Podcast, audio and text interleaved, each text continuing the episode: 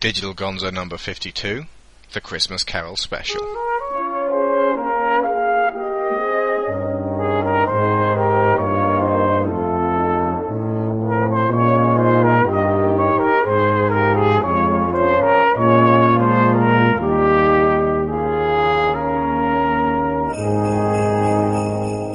Good evening and welcome to Digital Gonzo. Charles Dickens' classic tale has been adapted for stage and screen dozens of times since its initial publication 168 years ago in December 1843. For this show, we are looking at my two favourite versions. The first being the 2009 performance capture version created by Image Movers, directed by Back to the Future helmsman Robert Zemeckis, and produced by Disney. The second being the 1993 version created by Jim Henson Studios, also produced by Disney, The Muppet Christmas Carol. To discuss these films and the rich and wonderful text at their source are Neil Taylor of GameBurst and KDS 2.0. Hello. And Matt Ramsey of Dork Tunes. Hello. To start us off, here is the rousing score from the Zemeckis version, orchestrated by Alan Silvestri. For those who have not yet seen the film, this plays over the glorious sweeping aerial journey through the snowbound streets of 19th century London, in the cheery grip of the anticipation of Christmas.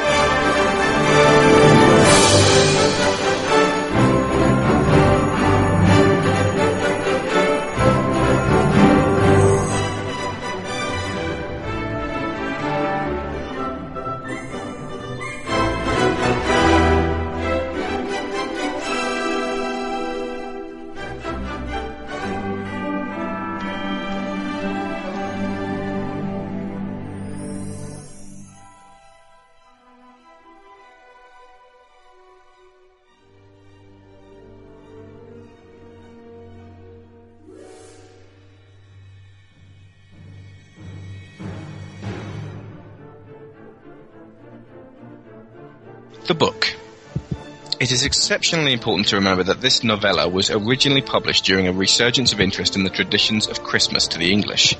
At the time, many of the hallmarks we take for granted as having existed tempus immemorial, aka forever, that's a little Garth Marenghi for you, had only just been introduced or reintroduced, including keeping a fir tree in your home, 1841, the sending of greetings cards, 1843, and the revival of carol singing. The Victorian reckoning of Yuletide has endured in Western culture so tenaciously that it's not much of a stretch for us to connect how we celebrate the season now with what we see in these films.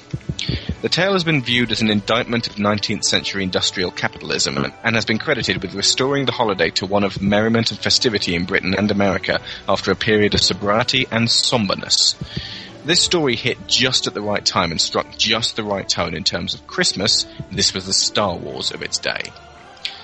Dickens was 31 when he wrote this, and it's rather astonishingly powerful piece of writing, with damning judgments of the wealthy and selfish upperclassmen of the age, chilling portrayals of the hardships the poor had to endure, and a firm and confident message to the former that their help and generosity towards the latter would bring about an ever multiplying state of happiness for all concerned. Dickens had experienced much hardship growing up and was thrust from relative comfort into factory work at the age of 12 due to his father's imprisonment, which clearly had some significant bearing on the portrayal of Scrooge's father, and indeed Scrooge himself.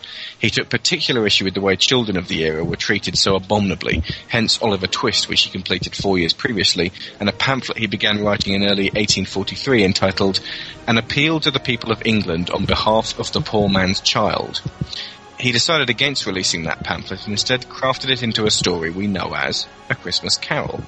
It was his hope that this would have 20,000 times the impact of a straightforward lecture. And the fact that we're talking about it now in 2011 tells me that he succeeded. Bear in mind that at five shillings per book, which is roughly £20.79, only the rich could afford this. On a side note, that also means that at 15 shillings a week, the Cratchits were struggling to survive on £60 a week. Dickens self-funded the publishing and did not receive particularly grand recompense at first. This wasn't helped in 1844 when book pirates cheaply distributed his work, declaring bankruptcy when he sued them and costing him another small fortune. On a side note to the entertainment industry, if they were doing it in the days before electricity, they will be doing it in the days after electricity. You will never be able to stop them. The book is available on Kindle free. It will take you a wonderful evening to read, and I recommend everybody listening to this does so immediately after. Of the films, Muppet Christmas Carol was directed by Brian Henson, son of Jim, who had died three years previously, shortly before the studio and all its creations passed into ownership by Disney. It's a podcast in itself to discuss why, after decades of triumph with shows like The Muppets, Fraggle Rock, and The Storyteller, and films like Labyrinth and The Dark Crystal, not to mention their work on the Star Wars films as an independent company, that the death of their leader and the acquisition by the House of Mouse would result in obscurity and Disney's dinosaurs throughout the 90s and beyond. The renaissance of computer graphical effects in the outstripping of physical puppetry absolutely played a baleful hand in all this too. In consequence, many consider The Muppets Christmas Carol to be the last hurrah for that company, and the recently released Muppet movie is purported to have the most appeal to those of us that remember Kermit, Miss Piggy, and their friends. Uh, this was actually Disney's second run at the story of A Christmas Carol, the first being Uh, the one with Scrooge McDuck. That's the one. Mickey's Christmas Carol, a heavily abbreviated 26 minute short that played alongside the theatrical re-release of The Rescuers over the holiday season in 1983. Apparently, the character of Scrooge McDuck had been around since 1947 and it took 36 years for somebody to figure out he'd make quite a good Ebenezer Scrooge. The, the production itself is rather charming, though the humour is clumsy and aimed at the very young, and due to the shortened nature of the story, a great deal of the narrative flow is lost. The best thing about it is the appearance of tertiary characters from Disney's Robin Hood and The Adventures of Ichabod and Mr. Toad, made respectively in 1973 and 1949. It's a pleasing reminder that, like the Marvel Universe, when done right, Disney's creations can pop in and out of each other's stories. Apparently, um, when I saw this film in the cinema, it scared me so much I, I nearly wet myself with fear. I don't know why. I that don't wasn't on the remember- poster. I remember You being very upset in a film, but I don't remember anything about it. I don't know why. No one else knows why, but something in it absolutely terrified me. Hmm. It might just have been the whole Marley coming up the stairs and through the door, because until it's go- you find out it's definitely goofy, um, it's a bit. I've not, I've not dead watched it since, just in case it has the same effect. It's but I don't know. If you watch this and are scared, you're mental. My three-year-old child watches this. Okay, well, I had said to have that, been five when I watched it because I was five in '83. 78, yeah. yeah. Well, shameful then. Neil, you ever had the pleasure on Mickey's Christmas Carol? I vaguely remember it, but that's about it. It literally is vaguely. Actually, I thought that was the first time that Scrooge McDuck was introduced, so So did I, until I did some checking. I was like, well, I knew that there was a Mickey's Christmas Carol. I'd never seen it, but I thought it makes sense that they'd create Scrooge McDuck and that, that Donald would be his nephew. but, But, uh, yeah. we were wrong. Um, you can catch it on YouTube. It's uh, it's in you know usually in three parts. So uh, I definitely recommend everyone check it out. Simply because it's a it's an odd little. I think it was the last time Mickey appeared for a, a proper stint on the big screen. Think there's a, actually there's a Mickey Mouse movie coming soon. Disney's third attempt was the 2009 version we're covering tonight. It was produced by Image Movers Digital, a studio that have to date singularly failed to reach the household name status of Pixar or DreamWorks. Their previous work includes the similarly festive themed Polar Express in 2004, the overlooked Halloween tale Monster House in 2006, the fantastic Beowulf in 2007, and the abysmal Mars Needs Moms this year. These guys are also somewhat responsible for the propelling of 3D in RealD, a term which I still don't understand, which has plagued cinema like a perpetually flatulent house guest for so many years. When talking about their work, we absolutely have to discuss performance capture. Now, we will go into this in more depth on a later Gonzo because the process fascinates me, but you guys need to have the distinction between this and motion capture made clear. Motion capture is when a stuntman or on occasion the actor himself is filmed and has their body movements mapped into animation. Their vocal work is recorded separately in a sound booth. Performance capture is when the actor embodies the role in a mocap suit but also acts and voices the part at the same time, almost always against other actors. It's effectively watching a theatre production with an animated overlay and the potential for staggering detail. When used correctly, it can be extremely effective and has been so in both cinema and video games. And and yeah, as you say, Andy Serkis in uh, Lord of the Rings as Gollum. This is kind of where that that, that started off. Yeah, Lord of the Rings and King Kong. And wasn't he Caesar in Rise of the Planet of the Apes as he well? was indeed. He was also in Heavenly Sword and kind of guided Ninja Theory into um, being able to make Heavenly Sword, and then he was also in Enslaved. So Andy Serkis is like the champion of uh, performance capture because he puts so much of himself into each each performance.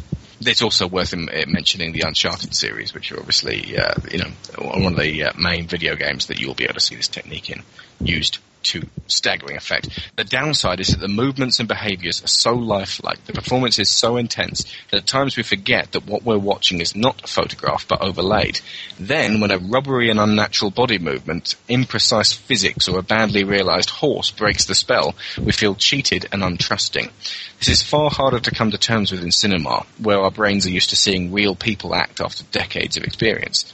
There is a disconnect in our mind which has been the main stumbling block in this style of animation's struggle for acceptance. The company was started in 1997 by Robert Zemeckis, director of the Back to the Future trilogy, Who Framed Roger Rabbit, Death Becomes Her, Forrest Gump, whatever you think of that one, and Contact. Zemeckis is a futurist and has frequently sought out new ways of harnessing technology to bring people stories, but no by no means as championed as Lucas and Spielberg, but to my mind in many ways more accomplished. In 2007, after Beowulf, Disney bought Image Movers and funded A Christmas Carol. In 2010, they closed the studio, even before the abysmal performance of Mars Needs Moms. Walt Disney Studios president Alan Bergman said, Given today's economic realities, we need to find alternative ways to bring creative content to audiences, and Image Movers Digital no longer fits into our business model. May I suggest more live action films about cute talking dogs and singing high school kids? Those are doing gangbusters. Thankfully, this August, Universal Pictures bought and reopened the studio, though it is not known if they'll be producing any more performance capture pictures. Live action is always a safer bet. The Zemeckis version, while not part of the official Disney animated classics canon, since it was not developed in-house, still begins and finishes with Pass. a storybook opening and closing in the same vein as Snow White and the Seven Dwarfs, Cinderella, Sleeping Beauty, and more recently Enchanted.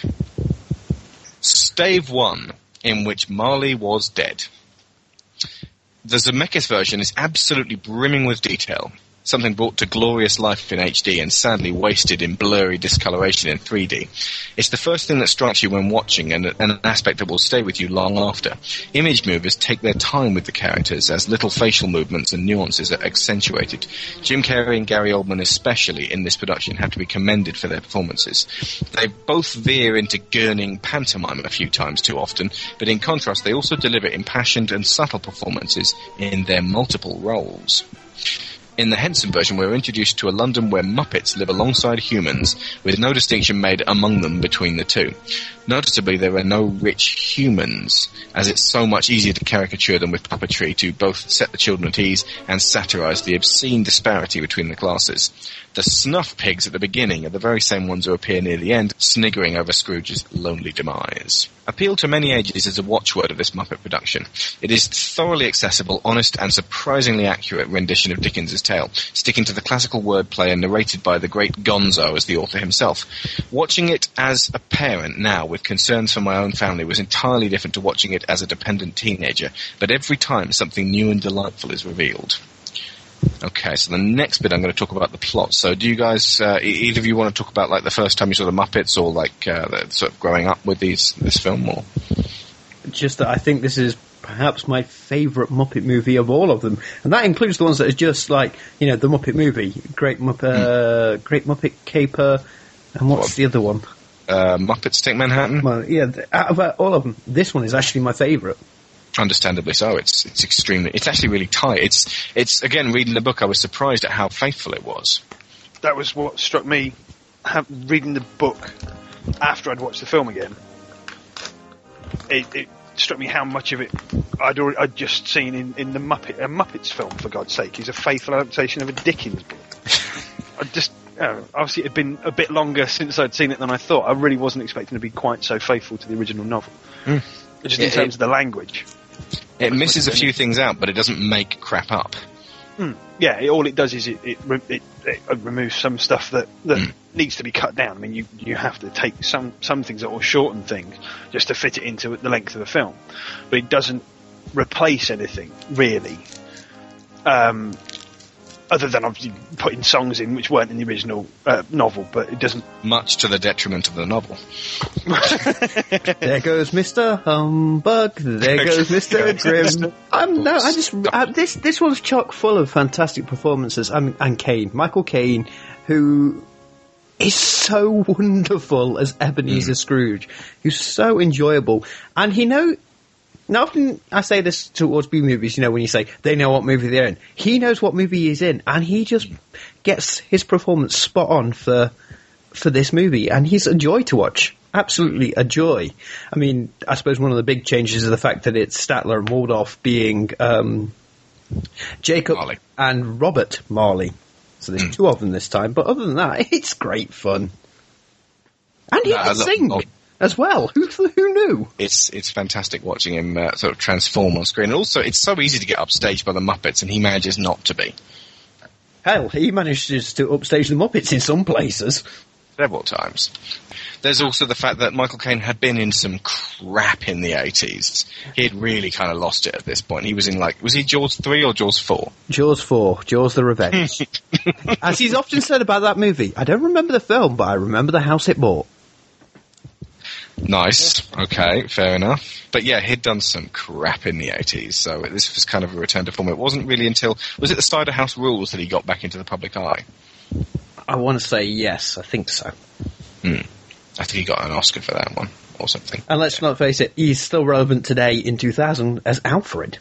Oh, so, so bloody. Because let's face it, in the first Batman movie, he shines every time he's on screen. He just steals every scene from Christian Bale, which is not an easy task. Yeah, he's he's not going to be upstaged by Muppets of any kind. oh, No, he could kick my ass. Right.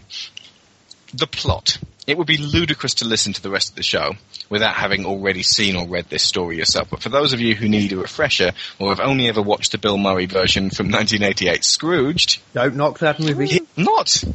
But a lot of people have only seen that. Here is the plot of both the book and the faithfully rendered films. At the beginning, we meet Ebenezer Scrooge, a twisted, heartless miser of a bookkeeper and moneylender, depending on which version you're watching. His business partner and or partners, Jacob and or Robert Marley, have been dead seven Christmas Eves, and after shooing away his exuberant nephew and some charitable gentlemen, and grudgingly allowing his clerk, with occasional rat assistance, to have tomorrow's Christmas Day off, he returns home to a meagre supper. He is visited by the ghost or ghosts of Marley, whose afterlife is a torment of captivity and regret, thanks to their selfish existence they led when alive and warned that his own wicked ways have earned him a similar fate. There is still time, however, to change it all around, and to guide him, he will be haunted by three spirits. Somewhat rattled, Scrooge retires to bed. I don't know any, anyone who wouldn't know this story, but uh, yeah, it's important that I do the plot. I can't just take it for granted. Expect the first ghost when the bell tells one! That was terrible. I wasn't even trying to do Gonzo. The Marleys were dead to begin with. The Zemeckis version focuses a good deal of its running time on Scrooge's fear. It's highlighted by Bell later on, but he is a man who has atrophied himself against what he perceives as a grasping and greedy place filled with idle, lazy people, and those who would take from him the coin from his hard day's work. It is a perversion of the work ethic hammered into him by a cold and distant father figure, an equally unfeeling headmaster, and years of struggling to make what he considers to be enough money to sustain him. The irony being that it is a non-specific amount, and any expenditure depletes it. So when the funeral merchant holds up his hand for a tip, Scrooge is disturbed and defensive, pausing for an age before paying him with a single coin.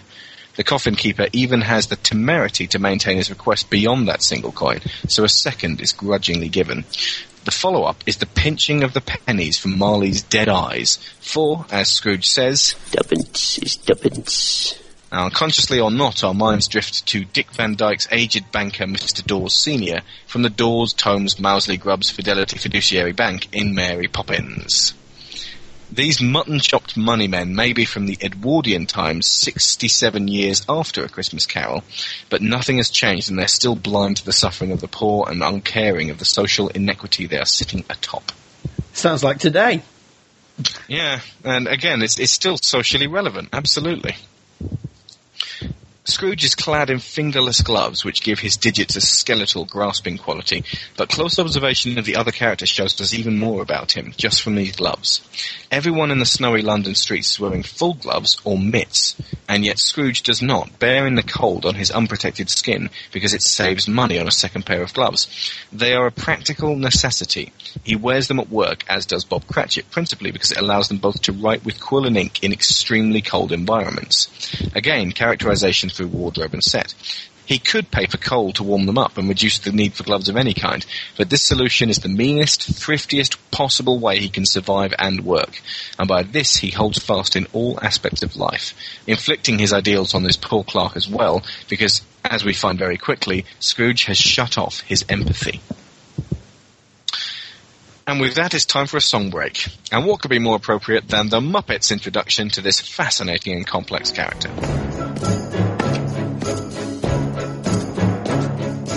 Cold wind blows, it chills you, chills you to the bone. But there's nothing in nature that freezes your heart like years of being alone. It paints you with indifference like a lady paints with rouge. And the worst of the worst The most hated and cursed. is the one that we call Scrooge. Unkind as any. and the wrath of many. This is Ebenezer Scrooge. Oh, there goes Mr. Humbug. There goes Mr. Grim. If they gave a prize for being mean, the winner would be him. Old Scrooge, he loves his money cause he thinks it gives him power. If he became a flavor, you can bet he would be sour. Even the vegetables don't like him. There goes Mr. Skinflint. There goes Mr. Green. The undisputed master of the underhanded deed. He charges folks a fortune for his dark and drafty houses. Us poor folk live in misery. It's even worse for mouses. Please, sir, I want some cheese. He must be so lonely, he must be so sad. He goes to extremes to convince us he's bad. He's really a victim of fear and of pride. Look close and there must be a sweet man inside. Nah. There goes Mr. Outrage. There goes Mr. Sneer. He has no time for friends or fun. His anger makes that clear. Don't ask him for a favor, cause his nastiness increases. No crust of bread for those in need. No Jesus for us nieces. Scrooge liked the cold. He was hard and sharp as a flint, secret and self-contained, as solitary as an oyster. There goes Mr. Heartless. There goes Mr. Cruel. He never gives, he only takes. He lets his hunger rule. If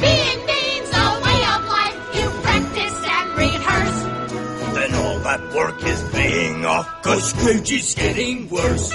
Every day, in every way, Scrooge is getting worse. I've never heard humbug said bef- any time before or after A Christmas Carol, uh, unless it's directly referring to A Christmas Carol. Yeah, that I don't think I have. I wonder about that. Jim Carrey and Michael Caine play the role differently. Caine is straight-backed, cold and indifferent and prone to fits of shouting when badgered. He's also fairly splendidly dressed when compared to the somewhat threadbare 09 version. Carrey plays him hunched and crooked as a vulture, wizened and glaring, paranoid and spindly. He looks distinctly older as well, more creature than man, a vile thing and pitiable. There's a similar disparity between Gary Oldman and Kermit the Frog, and I never thought I'd be saying that line. As Bob Cratchit, both men are meek and warm, but Kermit is effectively playing a less sarcastic version of himself, while Oldman, in one of his rare reined-in performances, plays Cratchit as a man clinging by his fingertips to this rotten job, forever putting a brave face on it for his family, but every bit the troubled working man hoping to just get by and see another Christmas without calamity. Oldman's Cratchit's task would of course be far easier if he also had a group of bookkeeping rats who steal the show in the Muppet version.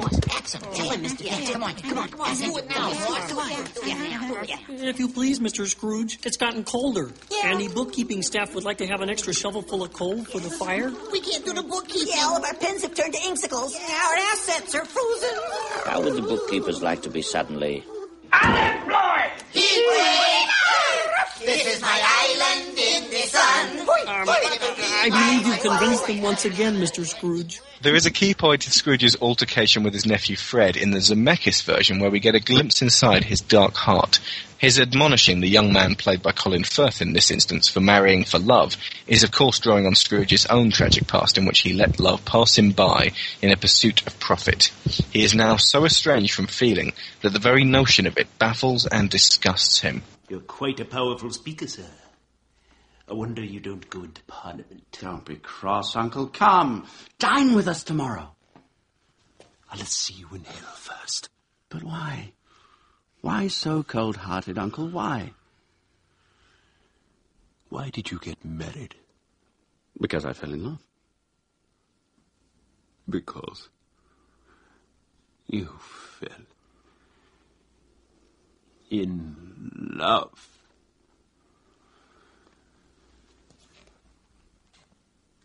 Good afternoon. I want nothing from you. I ask nothing of you. Why can't we be friends? Good afternoon. I'm sorry with all my heart to find you so resolute. But I've made the trial in homage to Christmas, and therefore, Merry Christmas, Uncle! Good afternoon! And a Happy New Year! Good afternoon! Finally, in this first scene, we get Bunsen Honeydew and Beaker, or an almost unrecognizable Cary Elwes as a portly, well-to-do gentleman collecting for the poor.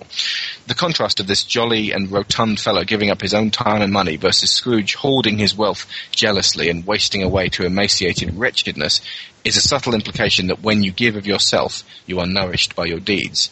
It's what Scrooge should be doing with his life, and in many ways, these gentlemen are the first two spirits of possible opportunity. More music now, and it's Kermit himself with the wonderful One More Sleep. With their employer gone at last, Bob Cratchit and the bookkeepers immediately began that most pleasant of activities, the celebration of Christmas.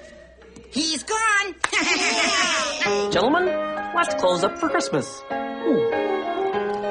There's magic in the air this evening, magic in the air. The world is at her best, you know, when people love and care. The promise of excitement is one the night will keep. After all, there's only one more sleep till Christmas.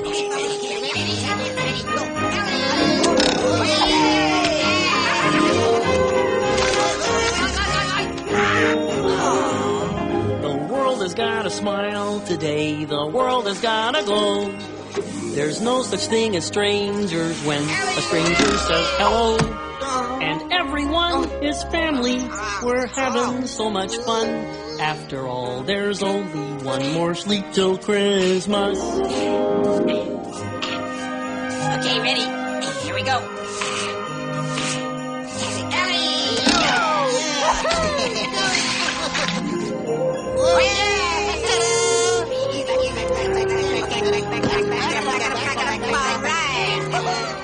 That's it. Uh-huh. Very good, gentlemen. Just a season to be jolly and joyous. With a burst of pleasure, we feel it arrive. It's a season when the saints can employ us to spread the news about peace and to keep love alive. What's that? Oh, look. It's the Penguins' Christmas skating party.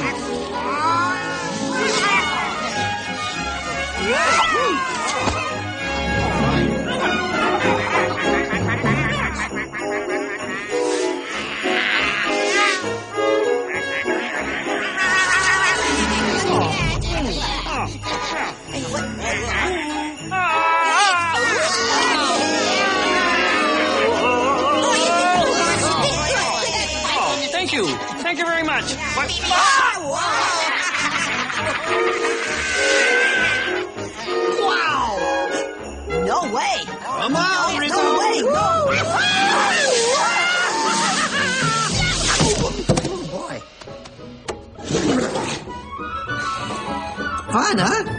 Merry Christmas, penguins! There's something in the wind today that's good for everyone. Yeah! Yes, faith is in our hearts today. We're shining like the sun.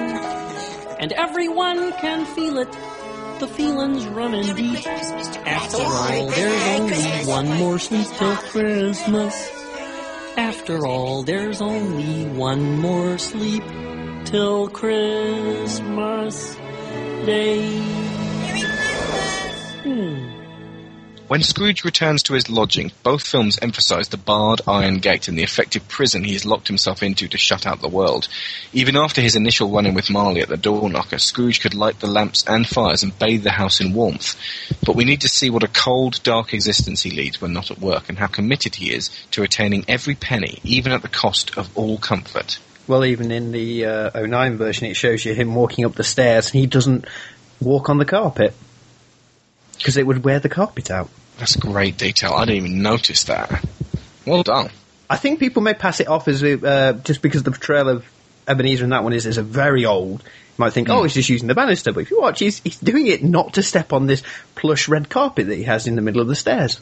I mean, uh, actually, Sharon mentioned this while we were uh, uh, watching it, that uh, a modern day retelling without the least bit of Christmas theme is actually as good as it gets. Has anyone seen that? No. Jack Nicholson is an equally mean Ah, old that's right. but there you go. Uh, but he's um, he's OCD, which uh, you know you you could say that Scrooge is as well. Hmm. I'll have to take your word for it, and having never watched the movie.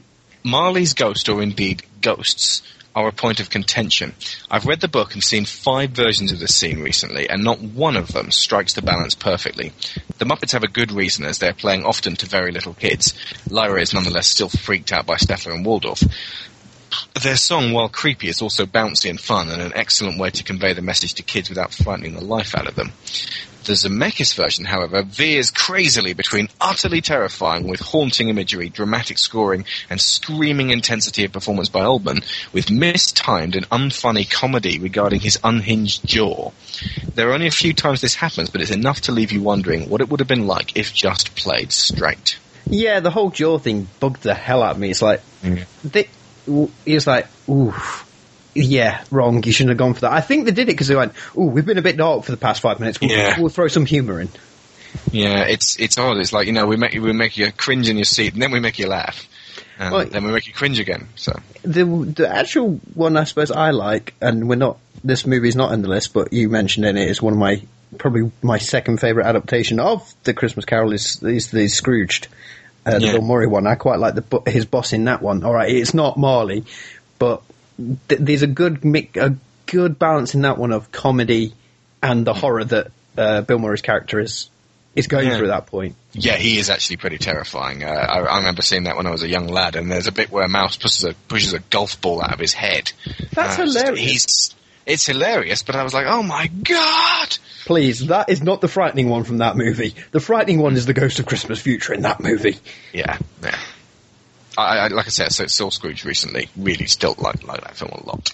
It's good. Very 80s and better for it because that was the years of shoulder pads and executives and Wall Street. and greed. So yeah, it wa- it's very very good. Oh, have you guys ever seen that uh, Quantum Leap episode, A Little Miracle? Possibly, but it's not springing to mind.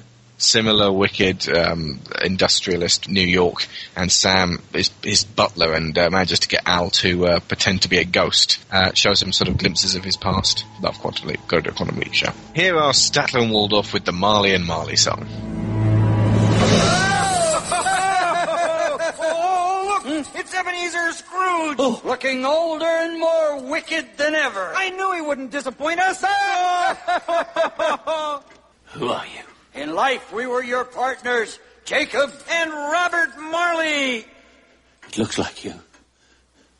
But I don't believe it. Why do you doubt your senses? Because a little thing can affect them. A slight disorder of the stomach can make them cheat. You may be a bit of undigested beef, a blob of mustard, a crumb of cheese. Yes. There's more of gravy than of grave about you. Oh, More of gravy than of grave. What a terrible pun. Where do you get those jokes? Leave comedy to the bears, Ebenezer. Please, Jacob, Robert, don't criticize me. You always criticize me. We were always heckling you. It's good to be heckling again. It's good to be doing anything again. Why do you come to me? We're Marley and Marley, avarice and greed. We took advantage of the poor, just ignored the needy. We specialized in causing pain, spreading fear and doubt. And if you rent, we simply threw you out. there was the year we evicted the entire orphanage. Uh, I remember the little tykes all standing in the snowbank with their little frostbitten teddy bears.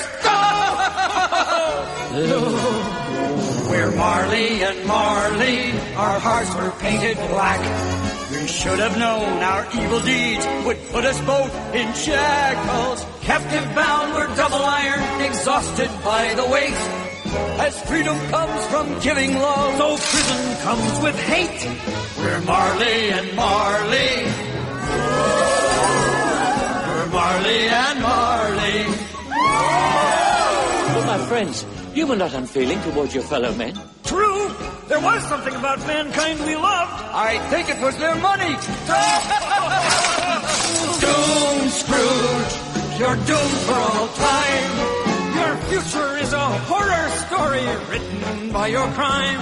Your chains are forged by what you say and do. So have your fun when life is. A nightmare waits for you. What are these terrible chains? Oh, the chains! We forged these chains in life by our acts of greed. You wear such a chain yourself. Humbug. Speak comfort to me, friends. Comfort! Uh, you will be haunted by three spirits. Haunted? I've already had enough of that. Without these visits, you cannot hope to avoid the path we tread. Expect the first ghost tonight when the bell tolls one. Can't I meet them all at once and get it over with? When the bell tolls one. We're Marley and Marley. Whoa! We're Marley and Marley.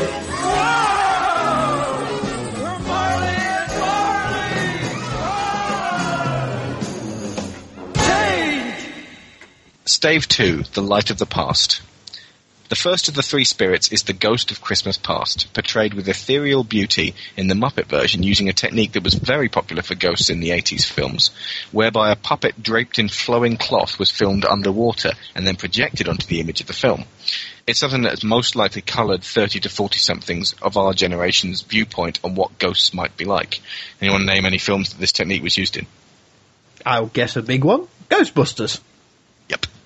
The library ghost specifically. Ah. Yeah, yeah, yeah. You can see it in that one Anyone? because very flowy. Yeah. Very flowy. Uh, anyone else? Ghost, maybe. Um, no, actually, they, everyone, all the ghosts were kind of down to earth in that. No, um, Raiders of the Lost Ark, where they open the Ark and all the uh, the angels Yeah. come out. Yep. Uh, Pol- Poltergeist. That's the one. Huge use of that one. Now, it's interesting that in Pol- Poltergeist music by Jerry Goldsmith, if you listen to the music, I'll play a bit now from uh, from this scene. It actually sounds evocative of Poltergeist.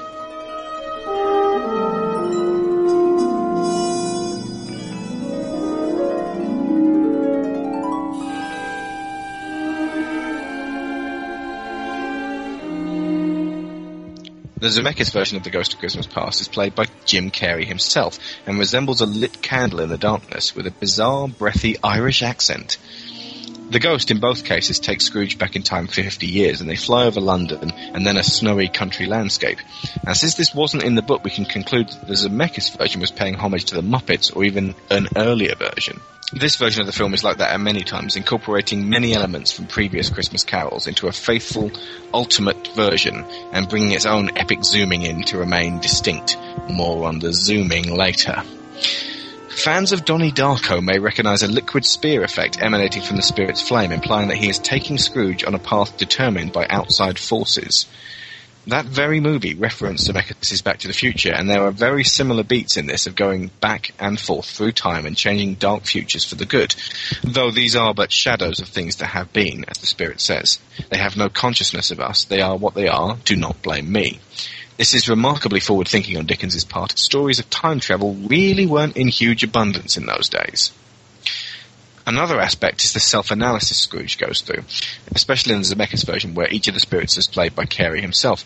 There's a strong argument that these are his own inner demons that Scrooge is wrestling with, or certainly that by virtue of his perceptions they're reflections of himself. His wishful nostalgia for the past buried deep in the crypt of his mind, his dormant longing to embrace the world he sees in the present, ever held back by fear, and his most terrifying nightmares of the future in a world that does not mourn his passing. This, you must bear in mind, It was a full 40 years before Sigmund Freud developed the first steps of what we now understand of modern psychology. There are two key figures in Scrooge's past, both female, both shortchanged by the Muppets. His sister Fan is entirely absent and represents both the happy child he could have been and the happy adult he could have become. Her legacy, the exuberant and kind-hearted Fred, reminds Scrooge so much of his beloved sister that it hurts him to be in the young man's company. That emotion and empathy cannot exist in a body and soul so cold to the troubles of the world. Belle, whom he meets as a young man, represents the life he could have had if his choices and pursuits had been different. In fact, a rarely adapted but crucial moment from the book, absent from both of these productions, shows us an adult Belle married to a good man, with a boisterous litter of children.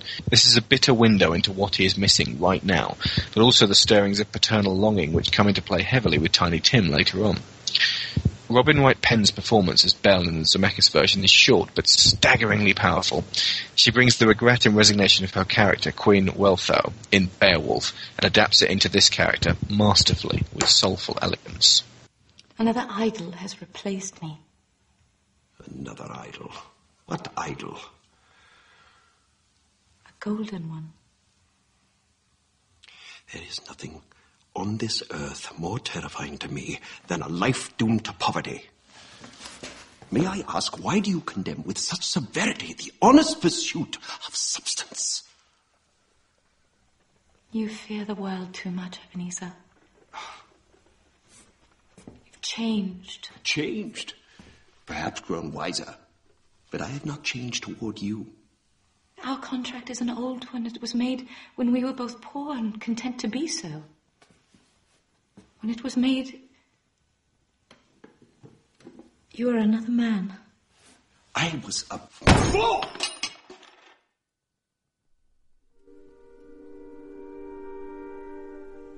I release you, Ebenezer. Have I ever sought release? In words no. In what then? In an altered spirit. In another atmosphere of life. In everything that made my love of any worth in your sight. Tell me, Ebenezer, if this contract had never been between us, would you seek me out now?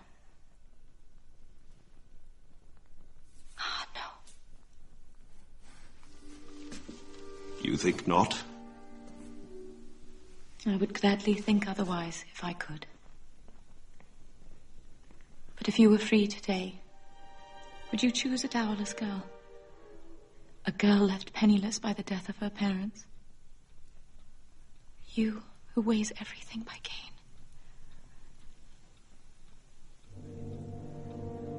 I release you, Ebenezer.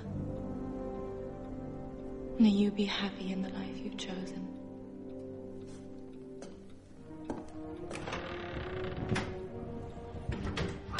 Spirit, remove me from this place. I told you, these were shadows of things that have been. They are what they are. Do not blame me. Remove me, I cannot bear it. The Muppets leave out Scrooge's little sister and Bella's on screen for all of three rushed lines. In fact, the whole production seems geared towards not looking too closely at those that are now dead or gone in Scrooge's past, never more clearly represented than by the omission of a key song from the theatrical version. When Love Is Gone, sung by Meredith Braun's Belle, is a sad acceptance of the demise of a relationship she's dreamed would come to fruition for years. This was cut by executives, damn them, because they didn't want to bring the audience down, despite the fact that at this stage they were supposed to be. It's vital to see what Scrooge has lost in the years since his hopeful youth and the onset of obsession with the acquisition of funds. It's such a curiously displayed obsession as well, since he does not spend any of the money and cares not what others think of him. The father he is constantly trying to appease is within him, the ghost of a long dead patriarch. The song is made all the more poignant by Michael Caine joining in at the end as Scrooge's heart is reached and he finally confronts his life-changing mistake. There was a time when I was sure that you and I were truly one, that our future was forever and would never come undone. And we came so close to being close, and though you cared for me, there's distance in your eyes tonight, so we're not meant to be. The love is gone.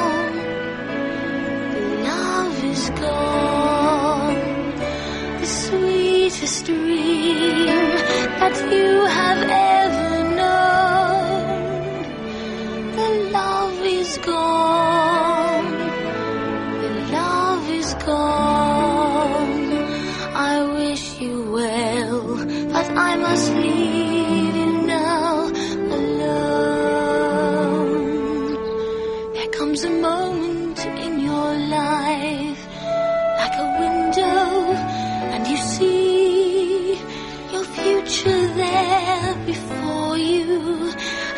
perfect life can be. But adventure calls with unknown voices pulling you away. Be careful or you may regret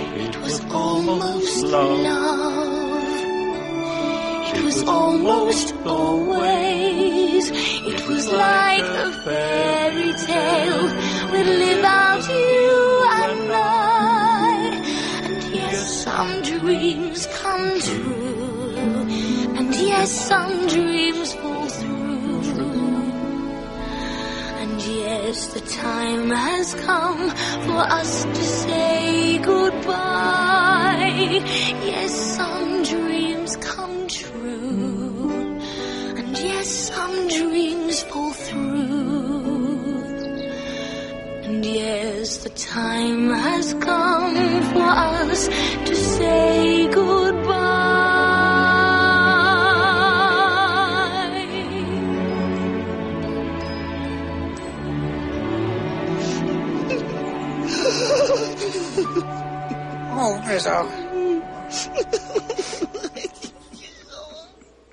It's even reprised at the close with the upbeat flip side, The Love We Found, robbed of much of its impact by the absence of that earlier song. This decision upset Brian Henson greatly as he and the rest of the production team knew how important it was as well. Nevertheless, the song was cut but reinserted into the home video and Laserdisc versions throughout the 90s, only to be cut again for the theatrical DVD. Now, there's a version you can get in America where it's got both the widescreen and pan and scan versions. The widescreen one's the theatrical one, so it's cut and doesn't have the song, and the pan and scan one's the I think they call it the the home video one, so it's got the song in it, so you can never see the song in widescreen. It's not allowed. To this day, fans of the films are baffled with this treatment, and I fully expect the long-awaited Blu-ray version to be cut as well. It's easier, by the way, if you're watching the uh, theatrical version, just to pause it and find the scene on YouTube. That way, you don't have to change which version you're watching. On a side note, when Dickens wrote the character of Fezziwig, it's almost as if he knew Fozzie Bear would someday play him, giving us the best pun in cinematic history. Fozziwig. Stave 3, The Warmth of the Present. The Ghost of Christmas Present is played very differently depending on which version you watch. In The Muppets, he is a jolly giant spreading joy and laughing heartily. The Zemeckis version, again, sees an almost unrecognizable Jim Carrey affecting a northern accent and playing the ghost as a booming, godlike and rather disconcerting apparition, entirely accurate to the book. His laughter doesn't seem to come from genuine mirth, and certainly not malice, but almost as though he is compelled to laugh, as though laughing is as easy but also as essential to him as breathing. Accompanying that with a towering, glittering, slightly off-key version of Christmas, as viewed from the eyes of a tiny child, and you have a version of this key moment that at last manages to capture the epic scale and otherworldly presence of the text. Despite this, Scrooge actually starts to enjoy himself, living vicariously through the Christmas revelers he has so long ignored. Again, the Zemeckis version achieves this through zooming, and the Muppets achieve this through song.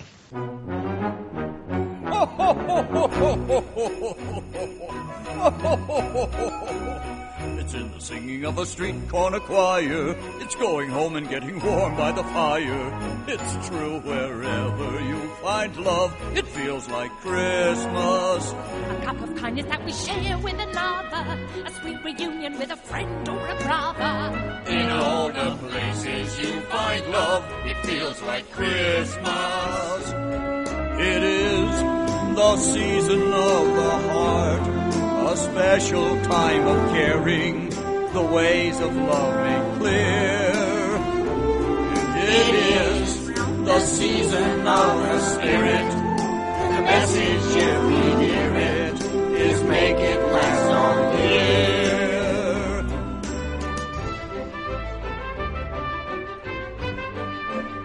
It's in the giving of a gift A pair of mittens that were made by your mother. It's all the ways that we show love that feel like Christmas. Upon a child who will always remember. It is the summer of the soul in December. Yes, when you do your best for love, it feels like Christmas. It is the season of the heart, a special time of caring, the ways of love made clear. It is the season of the spirit. The message, if we hear it, is make it last all year.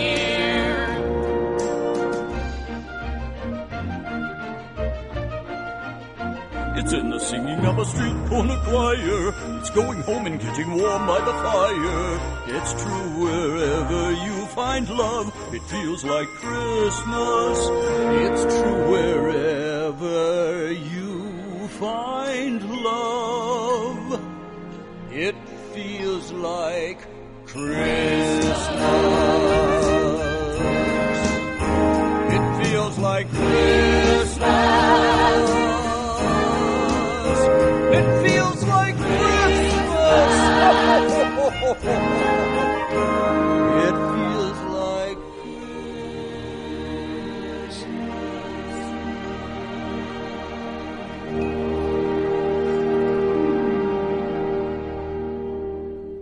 Both do a really good, good in their own right of portraying that. The the joy that Scrooge feels when uh, in the Zemeckis version zooming through the city and getting a view for that time that nobody else would ever get, which is very clever.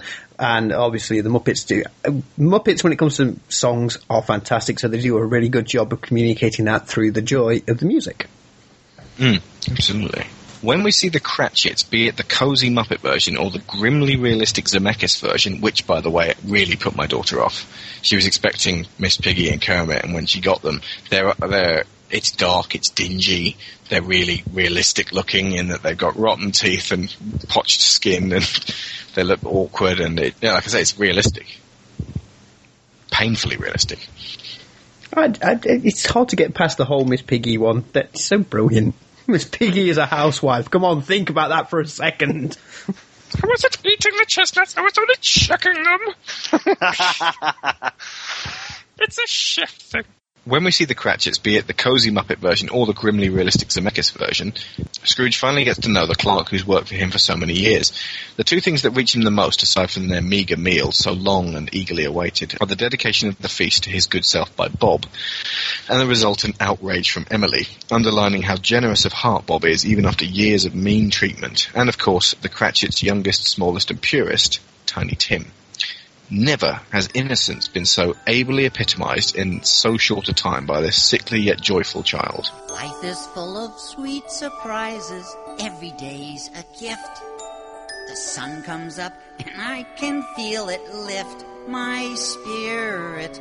Fills me up with laughter, fills me up with song. I look into the eyes of love and know that I belong. Bless us all who gather here.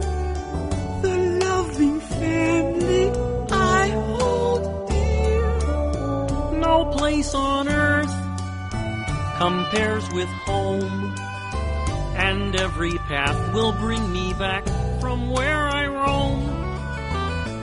Bless us all that as we live, we always comfort and forgive. We have so much that we can share with those in need we see around us everywhere. Let us always love each other. Lead us to the light. Let us hear the voice of reason singing in the night. Let us run from anger. And catch us when we fall. Teach us in our dreams and please, yes, please, bless us one and all. Bless us all years, with noisy games and joyful tears. We reach for you and we stand tall. And in our prayers and dreams we ask you bless us all. We reach for you and we stand tall.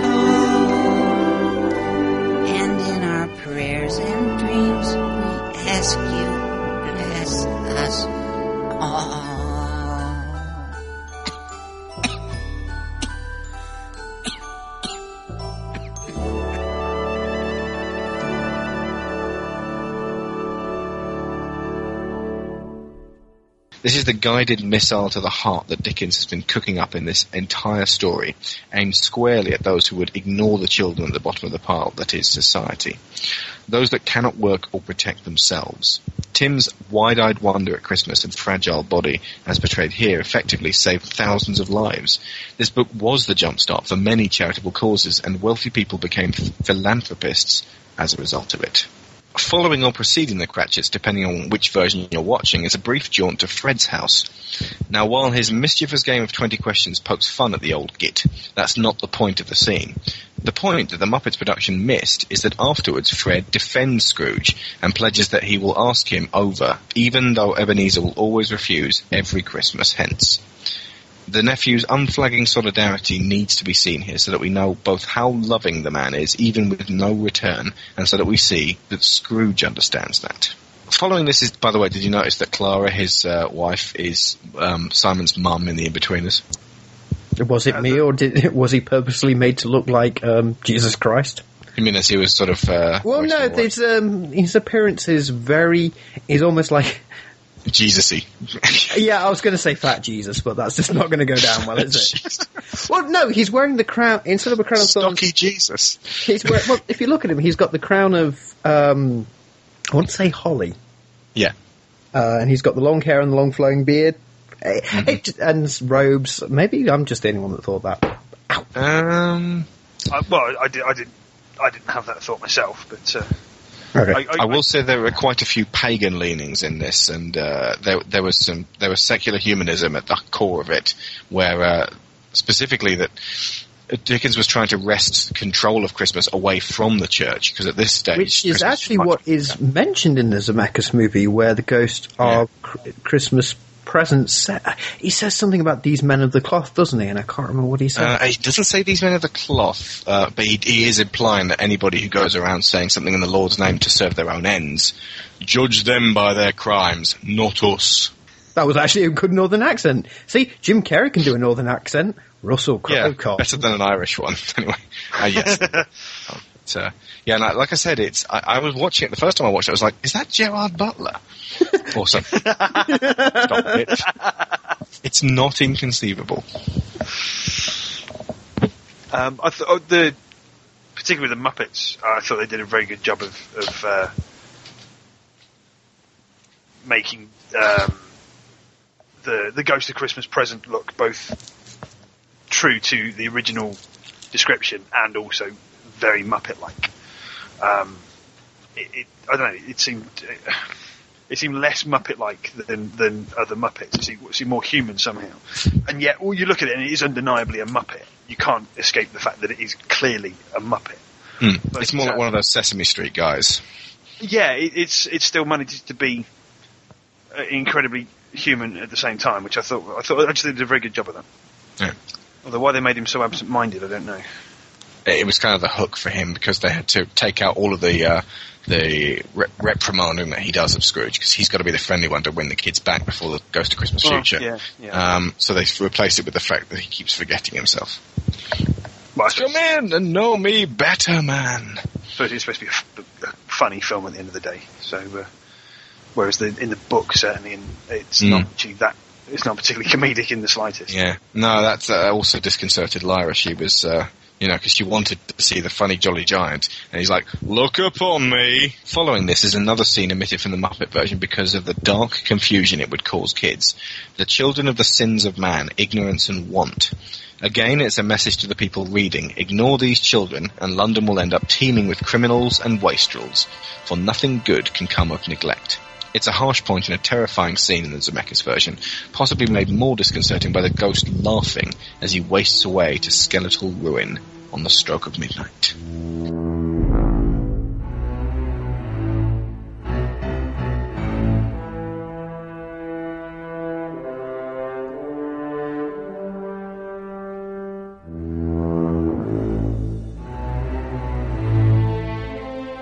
Stave 4, The Shadow of the Future.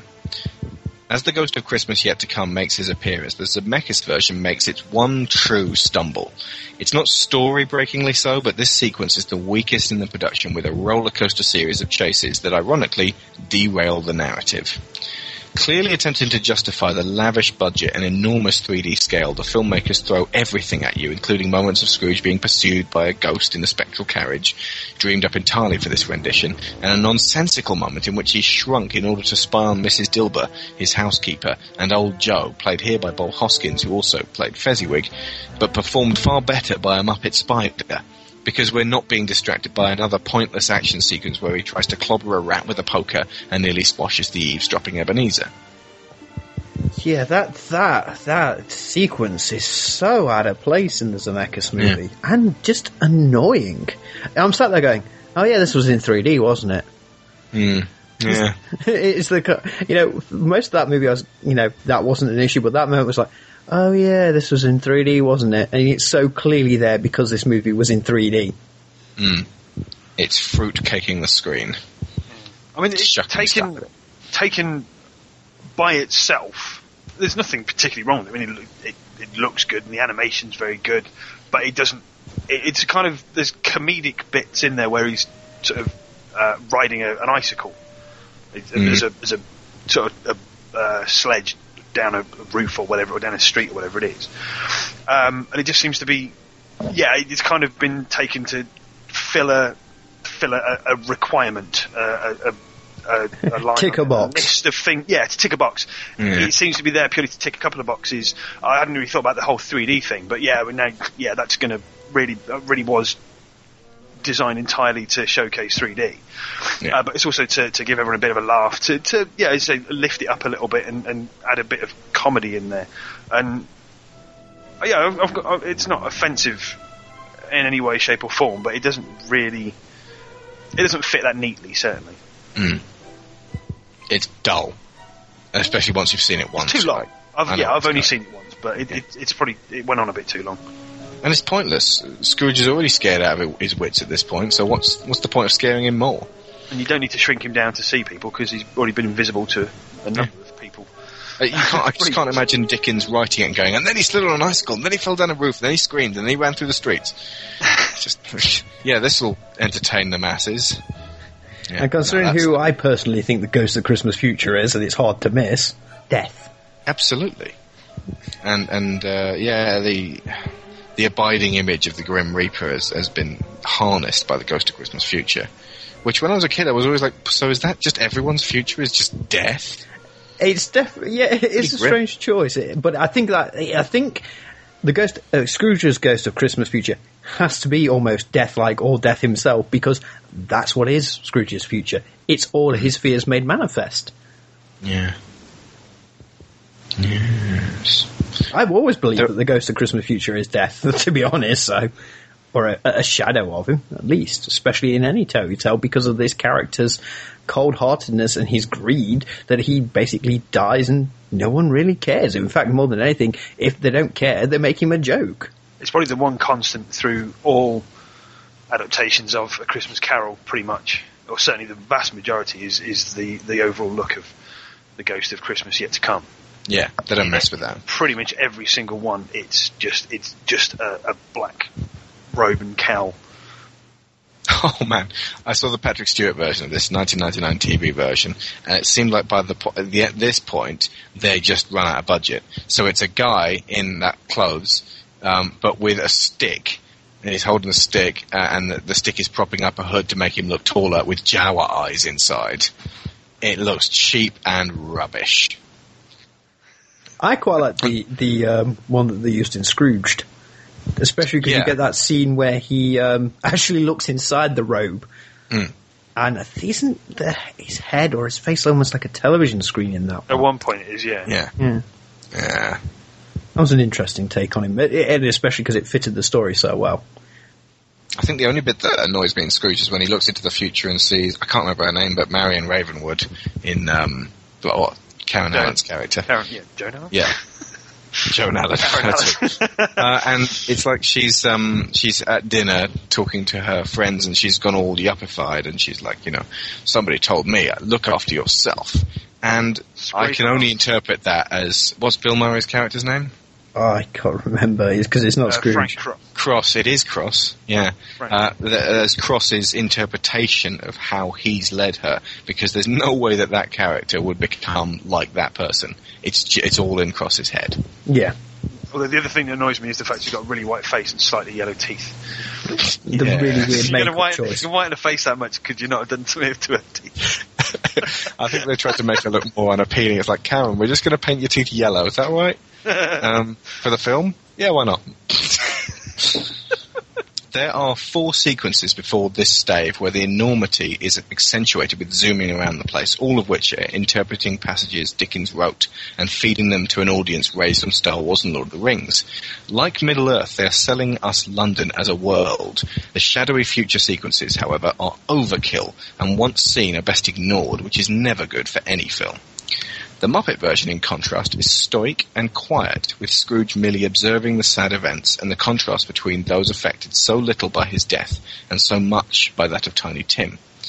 It is indeed so measured that Gonzo and Rizzo even say they are taking leave of us for a while in order to leave the audience unprotected by their warm humour and instead gripped by the powerful effects of these little deaths.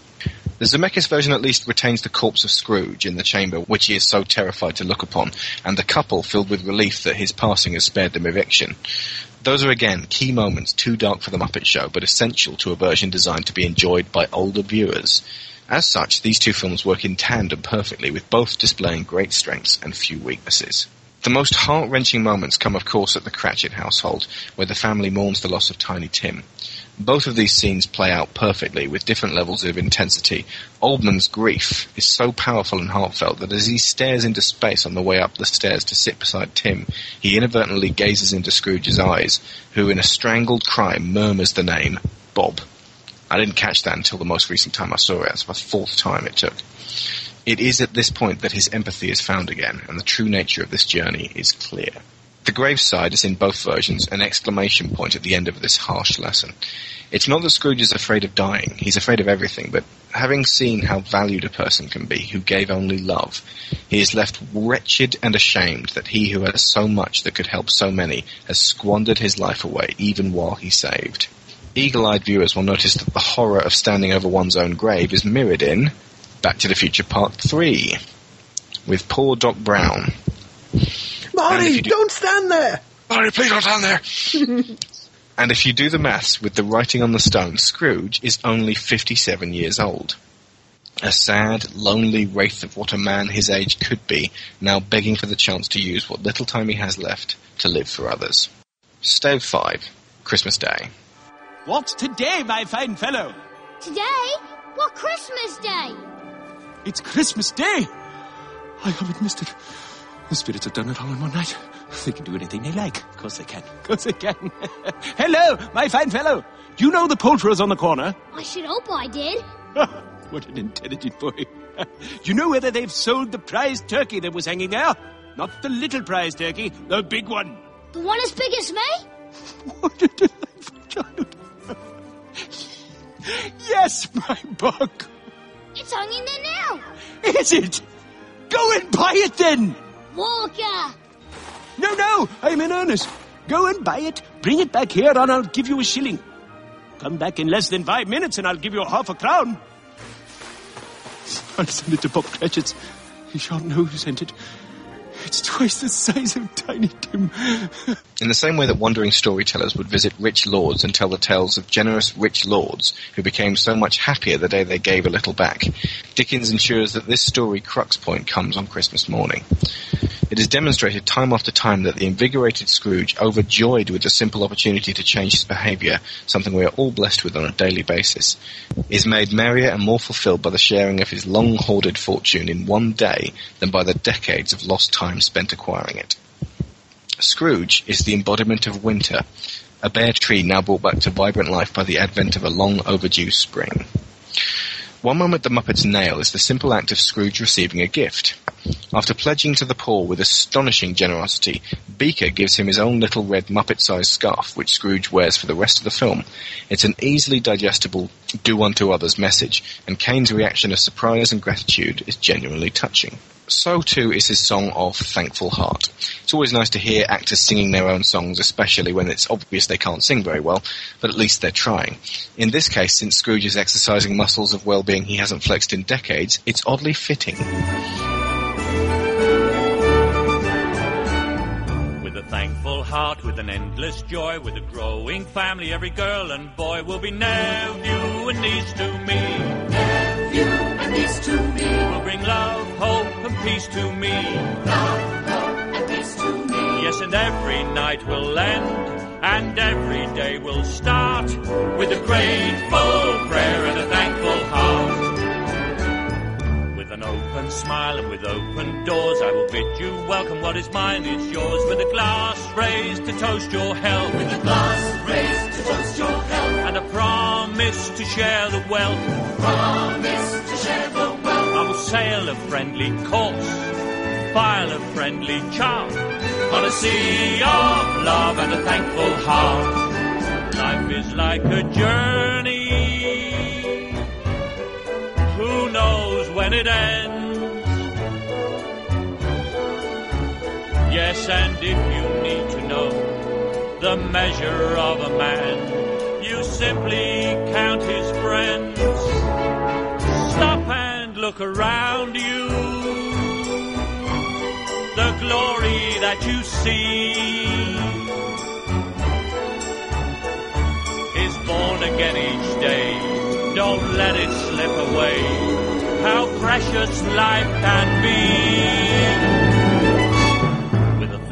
With a thankful heart that is wide awake, I do make this promise every breath I take will be used now to sing your praise. Used now to sing your praise. And to beg you to share my day.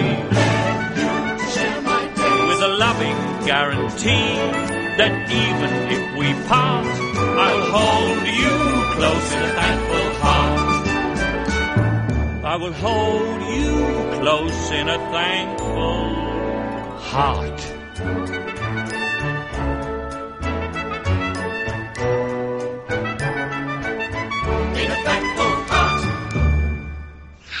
Look, I can't sing, so I'm not going to take the mick out of someone else. Neither can I. Like I said, stick me on camera. I, I, I again, like Mark Kermode, I hate it when like Marion Cotillard comes on stage and lets someone else do her uh, Edith Piaf for her. It's like, well, I can do the acting, hair and teeth, hair and teeth, but I can't do the singing.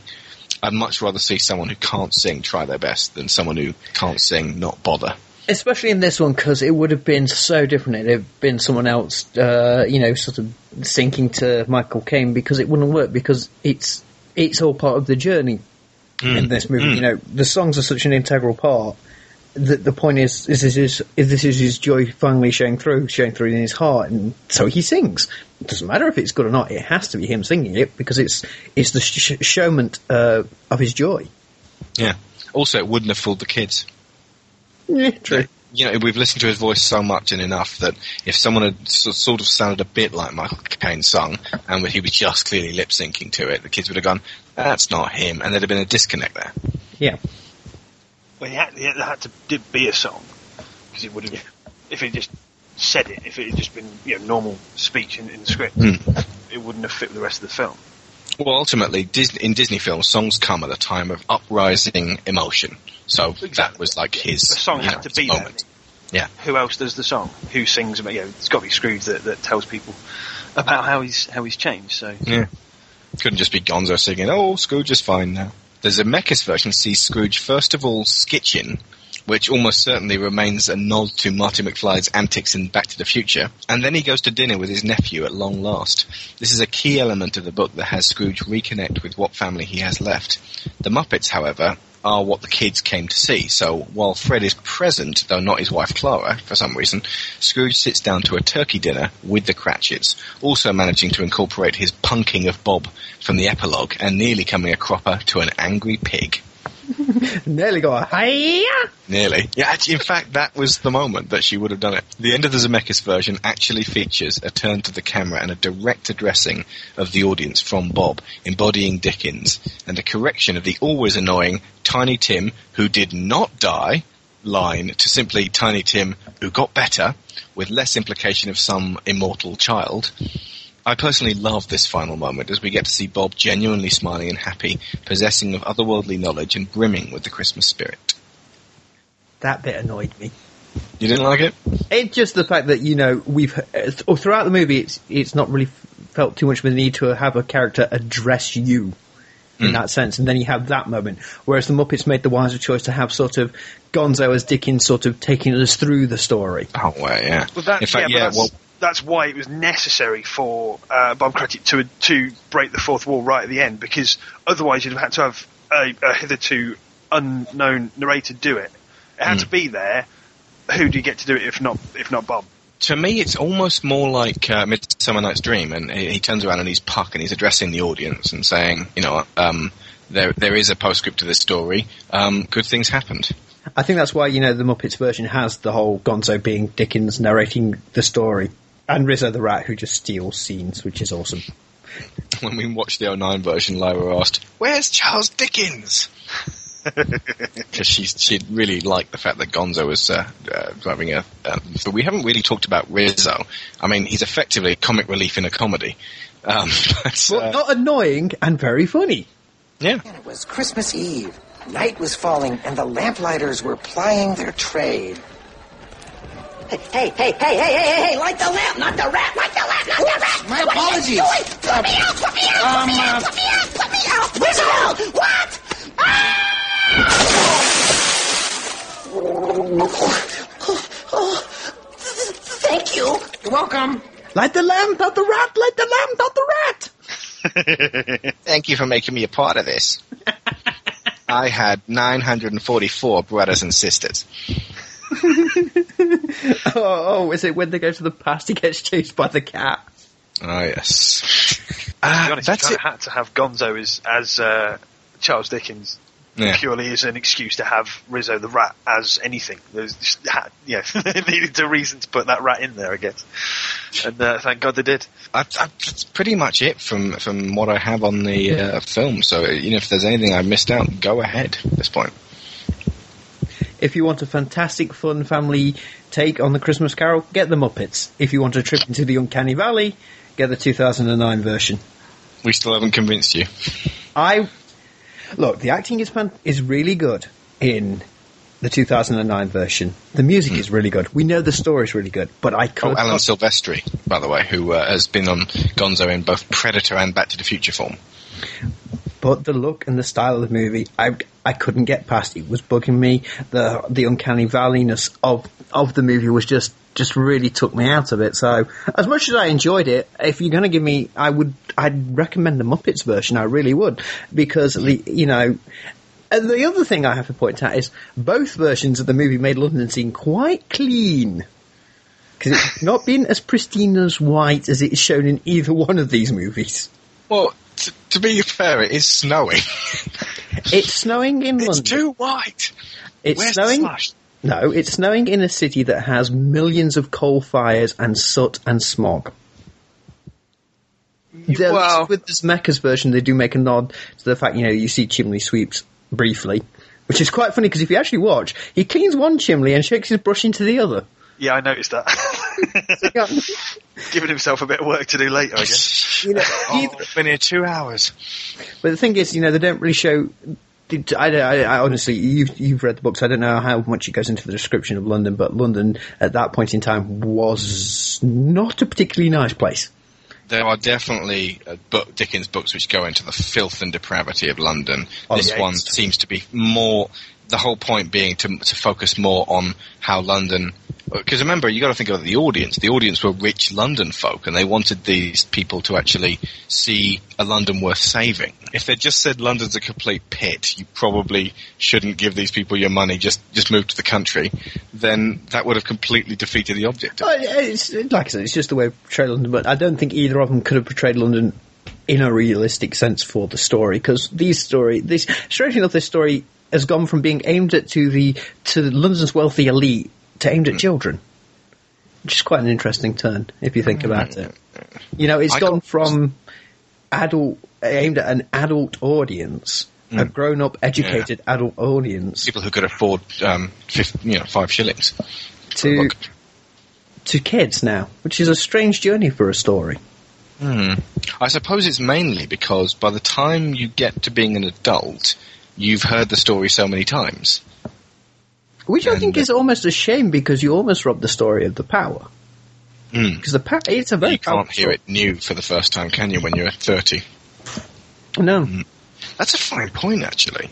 So, but see, uh, to me, the 09 Christmas Carol is is not squarely aimed at adults, but it's it's aimed as an evolution of the Muppets version. And like, okay, right, we, we've got the, everyone knows the story now. That's that's that version is brilliant and almost without peer. And there's almost no point doing another version of Christmas Carol. But let's do one that's really, really accurate to the book. Get a lot of detail in there. Really focus on the psychology and the emotion of it. And unfortunately, have huge zoomy aroundy 3D effect moments to justify our paycheck. Yeah, I mean that is a good reason to redo the story to do to do a different take on it. It's one of the few- few reasons I will support a. I- In this case, you can't really call it a remake, but a retelling. You know, hmm. that's a reason to do one. To do it for to take a different approach, a different look hmm. at it. That's a good reason to do it. Although, like you just Well, said, it's spoiled by the zoomy around. Look at this, 3D, 3D, 3D. It's not spoiled, but it's marred by it. And I think ultimately you got to ask yourself: th- this is very much a period piece, and it has been adapted to modern day over and over again. Um, you know, to, to varying degrees of, of uh, quality. But having seen the Patrick Stewart TV version, which is just phoning it in, even Stewart, when he's being supposed to be scared out of his wits by Marley, just chomping away at his gruel and going, "You're fettered. Why?" And he's, he's not all that scared, and he's not real. I mean, Patrick Stewart is capable of incredible acting, and it just seemed like that no one was being directed to be particularly emotional in that. If you're going to make another period version, what can you do these days? If you just play it absolutely straight and don't add anything to it, you're achieving nothing. If you change it too much, then you're not doing a direct adaptation. Yeah, I think just another one with the 09 version is they got a little bit too scared in places where they might have gone, ooh, we're a bit dark, we're a bit too serious. Quick, do it, do, do some sort of gag, you know, have the guy's jaw fall off and he has to flap his jaw so he can talk. Yeah. Yeah, I think uh, again, I think, yeah. They veered to extremes on that rather than going for an, a, a more restrained middle ground. Which is really strange because some of the best kids' movies are slightly dark. Oh yeah, absolutely. The ones you remember and that stay with you. Yeah, Labyrinth, Dark Crystal, Goonies, Monster Squad, although admittedly not quite a kids' movie. I think also the ones that, that you enjoy House. as a, an adult as well, rather than just as a kid, uh, Yeah. are the darker ones. I know what you mean. I certainly agree with you, Neil, that the, the Uncanny Valley does come into play a fair bit. Not all the way through. Overall, I, I quite like the look of the film, uh, but there were a few bits that did look out of place. So much so that I did think, why did they not just make it a live action film? You know, they could have just made this a live action film, and, and I don't know. I, I, I think it would have worked pretty well, presumably because it's harder to make that in 3D, I guess. But See, I, I again, I love the performance capture thing. I, in, in terms of pioneering animation, and you know, yes, it's in the uncanny valley, but to get out of the uncanny valley, you have to start by scaling the wall. Well, yeah. first. But, but as Daniel Floyd said, it's, it's a money sink, and it was something that's going to take us a long time. I mean, this is pretty much what Zemeckis has concentrated on doing for the past, what, decade almost now, is it? Yeah, and He's it's been- probably going to have to stop now because it's not, it's not profiting them as much as stylized animation I think, should. I think that, that films like The Christmas Carol is, is, is where it's going to happen rather than people making films like um, Final Fantasy The Spirits Within, which was intended to be as photorealistic as possible. And so the Uncanny Valley, that effect was present all the way through. Yes, Whereas it was. with with uh, Christmas Carol, it only appeared in certain points. No, lot of the it time was most of the stylized movie. enough.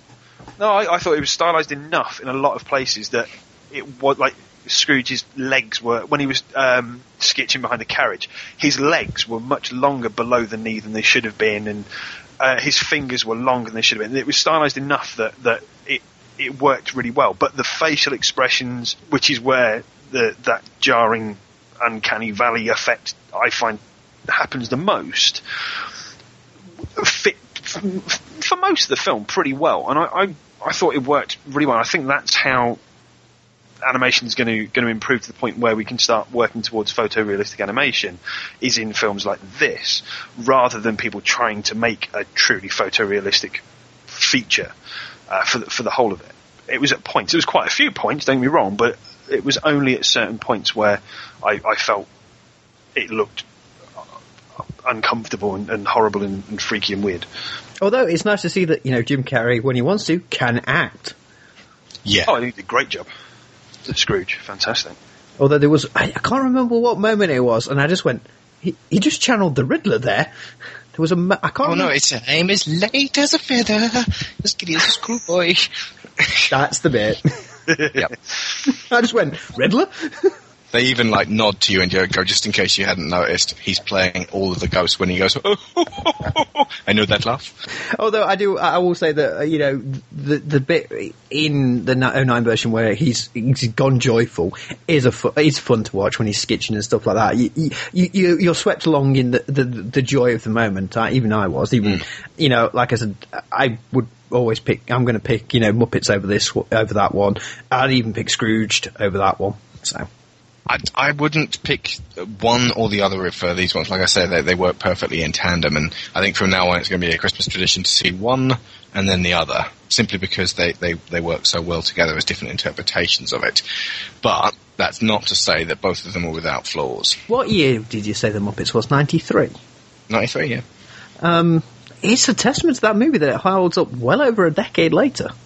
Nearly 20 years later, you know. Yeah.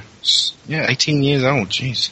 It was up against Aladdin that Christmas. Wow. And, uh, didn't do fantastically well, as I recall. Yeah, but that was Disney's animation res- uh, renaissance, so. Although this year I may do something different, I may watch maybe Die Hard or Gremlins, because they're also Christmas movies. On that note, folks, if you want to go back and listen to our Die Hard episode of Gonzo, where it was all three of us on there talking about the adventures of John McClane. Oh, yeah, I picked him up from the plane. Yeah, I've not watched Gentlemen. Die Hard this year, but I fully intend to. Would you like to pimp your shows, gentlemen? Uh, well, you can find me uh, on Dork Tunes. We are uh, presented by Spong.com. Uh, you can find uh, find uh, episodes of Dork Tunes. Uh, the next one should be up uh, not long after this episode goes out, I guess. Yeah, the forum's there as well. And you can find me on Twitter at Matt Harrier. And you can find me over at gameburst.co.uk or at uh, kds.20.blogspot.com. that is all from us this year. Gonzo will be off the air for a few weeks as I am just about to move house and it will take a while to get the internet back. In the meantime, keep checking Gonzo Planet and the podcast feed for more fantastic work from the Freelancers Guild and classic reissues of Digital Cowboys from the Gold Collection.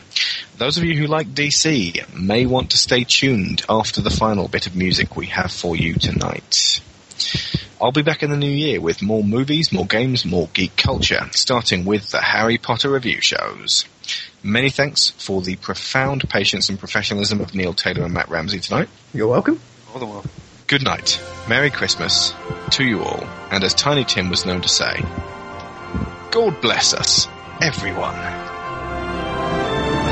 Come together, one and all, in the giving spirit.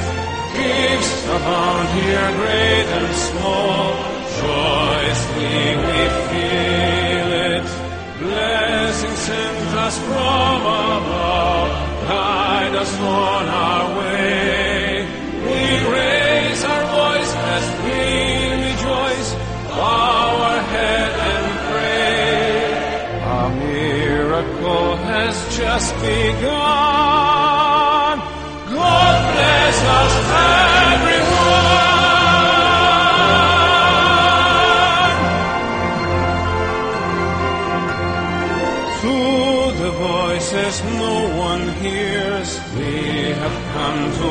find you. With your laughter and your tears, goodness, hope, and virtue. Father, mother, daughter, son, each a treasure be. One candle's light dispels the night, now our eyes can see. Burning brighter than the sun.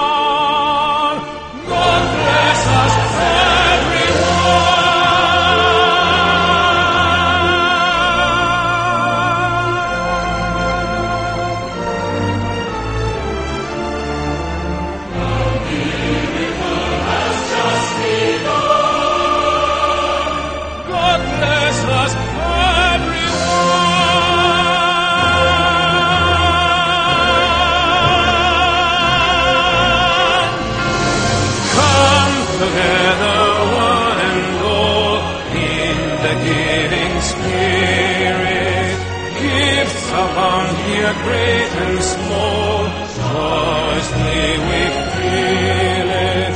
Father, mother, daughter, son, each a treasure be. One candle's light dispels the night, now our eyes can see.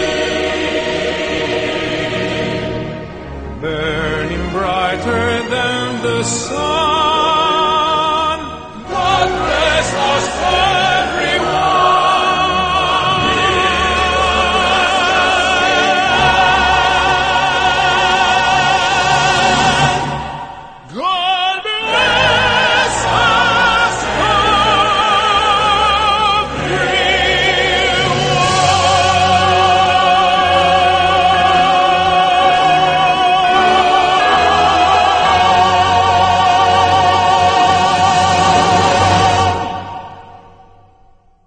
Episode 182, dated Friday the 24th of December 2010, A Christmas Cowboy. Hello and welcome to the Digital Cowboys Christmas special. We're going to be talking about the games of 2010 and which ones we thought were best and worst. To start off with, the incredible Rock Band 3, which has got to be my game of the year, yet again. Hello. What's this? Why, if our eyes don't deceive us, it's the apparition of our dearly departed ex-cowboy Paul Shotton. Yeah, hi. Your your show idea sucks. You've done it over and over again. At this rate, you're going to just end up talking about one thing all the time. Well, okay then. What should we do? You're going to be visited by three ghosts tonight. Three ghosts? Yeah, and hopefully uh, you'll be better people by morning. If not, you'll be cursed to, as I am, to talk about rhythm action games and gamer score or something. He's talking nonsense and we're imagining him, Tony. It's all in our heads. There's more of gravy than of grave about this one. Suit yourselves. I'm off. I've got DLC to full combo and not get uploaded to the leaderboards. I'm not sure, Alex. He seems pretty serious. Oh my god. I am the ghost of podcasts past. I have come to take you back in time all the way to Christmas 2007 and your first lame Christmas podcast. Hello and welcome to Digital Cowboys Movies and Video Games episode 36, the 2007 Roundup Part 2, dated Friday 28th of December 2007. This is the video game episode where we discuss the best and worst of this year's video game offerings and various things that have happened in the industry and what may happen in 2008. I'm your host Alex Shaw. I'm Paul Shot. I'm Tony Atkins. Okay, shall we start off? Much like last week's episode. By the way, this is going to be uh, broadcast after Christmas, so, uh, oh, that was a good Christmas, wasn't it, guys? Oh, it was. Oh, yeah, I, man. Yeah, the man Get I'm stuffed. Are you going to get, did you get what you wanted? Yes, those presents that I got were amazing. Uh, They were- I, they were so amazing I can't even talk about. I can only imagine the amount of turkey I must be recovering from eating right now. I think now. the illusion is over, guys. Yep. This, is pre-Christmas. This is not live. Okay. Right. We're so- lazy. what can we Is say? that dedicated? yeah. Okay, so let's start off with the games also worthy of mention. Do you see, cowboys? You have done this show already. But Ghost of Christmas Past. Hardly anybody listened to us back then. Well, let us journey a little bit less far back in the past to Christmas 2008. Uh, welcome to Digital Cowboys episode 86, dated Wednesday the 31st of December 2008, the Games of 2008 special. My name is Alex Shaw. I'm Paul Shotton. I'm Tony Atkins. And as we said, Games of 2008 special. We are going to do an award ceremony here. We've all got our tuxedos on. Have you got your tuxedo, Paul? Uh, yes. And Tony? Yep, got my If you don't believe us, just check out the uh, picture. That is a, a live action picture taken of all three of us at the event. And uh, yeah, just uh, it's it's it's a special day for us. I figure we're looking back on hundreds, I mean hundreds of games this year, and we spent ages working these out. A good ooh, 20 minutes. twenty minutes. Half yeah? an hour. Yeah, about a bit longer. Um, every other award ceremony, you end up going, yep, that's, Yep, I that's played enough. that one. Every category, every category, every, uh, Uh, okay, for you people out there, we have tried to make this less rock band intensive than it probably deserves to be. Because, as you may know, we do like our rock band. We do. We do. And, uh, so yeah, we, we've tried to be as fair and as objective as possible. When rock band deserves to win. And let's not forget episode 137, shall we? Ah, Ladies and gentlemen, welcome to the Digital Cowboys and GamerDork End of Year Awards Special. I am Alex Shaw, I am Tony Atkins. I am Neil Brooks, I'm Leon Cox. and tonight we have awards to give out in 22 categories covering many aspects of gaming in 2009. Now, rather than declaring a clear winner, you're going to hear each of us choosing our favourites per category and discussing why we chose them. Every game mentioned is worthy of your attention, except, of course, the nominations for most disappointing game. Hopefully, doing so will give you an entertaining and informative overview of the past year and not take three and a half hours. That may happen yet. Well, Christ, I mean, you people know more than we do how long we took on this, so uh, yeah, forgive us if it's long, and uh, you know, enjoy us if it's short. Hey, it's not like we've been shy of doing three and a half hours shows. In the past. Oh, Spirit, we see now that these shows are bland and unchallenging, but people like them, they expect them. I am going now, but you shall soon meet my brother, the ghost of podcasts present. Alright. Hi. People may expect them, Digital Cowboys, but when have you ever been about fulfilling expectations? It's just the same guy with a beard on. Your whole shtick is doing things that nobody else ever thinks of. Like Panto? Yes, like this. Behold, this is what your show will be like tonight if you do not start thinking outside the box. Okay, so it really comes down to Mass Effect 2 or Red Dead. That's why it's so hard for me. I mean, they're both great games. You see? Lame! He's right. It's just so very predictable and easy. Oh, Spirit, how can this laziness be prevented? I see a podcast without originality. A pair of motor mouths in love with their own opinions, yakking on into eternity. If these shadows remain unaltered by the future, the show will suck.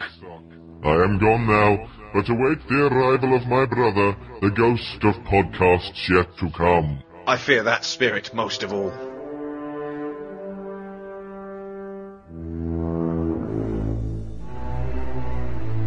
Holy crap, it's a ring wraith. He's pointing at two sets of headphones. Such a bony finger he has. Let us listen.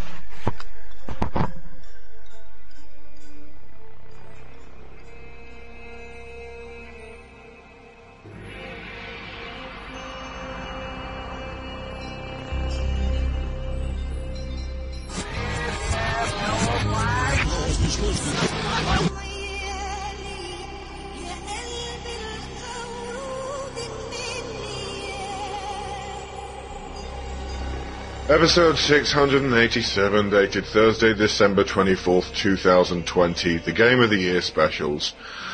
So, Tony, Uncharted 7 or Rock Band 8? Rock Band 8, Rock Band 8. Clearly, Alex, it's Rock Band 8. I mean, it's the little refinements that make all the difference. I like Uncharted 7, it's funny. Reached. Oh, uh, uh, well, I suppose you're right.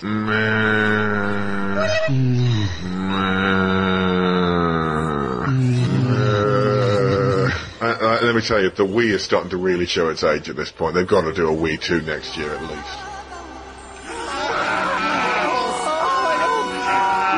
Oh shit, we can't let this happen to us, Tony. I know. The editing was horrible. And it was so, so very boring. Oh spirits, we see now the error of our ways. We will live in the past, the present, and the future and bring joy to others, but in an interesting and original way. Oh, thank God he's gone. I feel as light as a feather. So let's ditch the Game of the Year stuff. Yeah, we'll say that for next week. But get everyone else involved, so it's not just us. And this week, it being Christmas, we'll just talk about our lovely community and share some of their Christmas memories. Oh. Can I join in? Why, Tiny Paul? Of course you can. More the merrier. God bless us, everyone.